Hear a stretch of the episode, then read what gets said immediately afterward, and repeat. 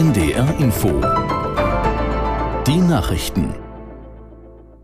Um 9 Uhr mit Michael Hafke. Die Europäische Union will heute die Gespräche über ein Migrationsabkommen mit Tunesien abschließen. Dafür kommt EU-Kommissionspräsidentin von der Leyen in Tunis mit Präsident Said zusammen. Aus der NDR Nachrichtenredaktion Peter Behrendt. Die EU hofft auf ein Abkommen ähnlich dem mit der Türkei. Danach soll Tunesien Migranten an der Fahrt über das Mittelmeer nach Europa hindern oder aus der EU zurücknehmen. Im Gegenzug hat Brüssel Tunis Finanzhilfen von mehr als einer Milliarde Euro in Aussicht gestellt. Begleitet wird von der Leyen von der italienischen Regierungschefin Meloni und von dem geschäftsführenden niederländischen Ministerpräsidenten Rütte. Die drei Politiker waren bereits vor gut einem Monat zusammen zu Gesprächen in Tunis. Temperaturen von über 40 Grad Celsius machen den Menschen in Teilen Südeuropas zu schaffen. Betroffen sind unter anderem Italien und Griechenland. Aus Athen Moritz Pompel. Die höchste gemessene Temperatur in Zentralgriechenland, mehr als 44 Grad.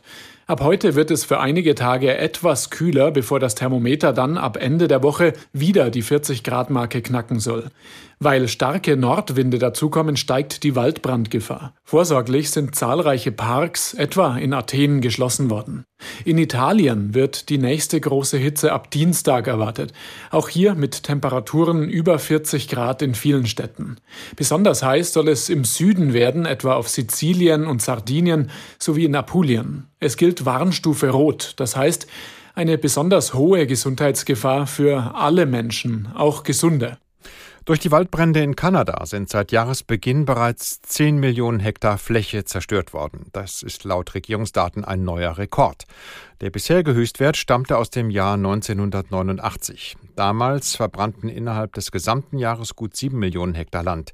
Derzeit lodern in Kanada mehr als 900 Brände. Die meisten sind den Behörden zufolge außer Kontrolle. In Deutschland beziehen einem Bericht zufolge immer mehr Menschen im Rentenalter Sozialleistungen.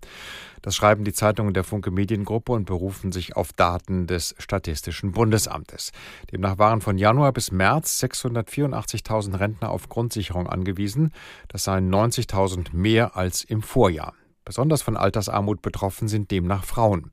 Grundsicherung im Alter können alle beantragen, deren Einkünfte nicht ausreichen, um die Lebenshaltungskosten zu decken.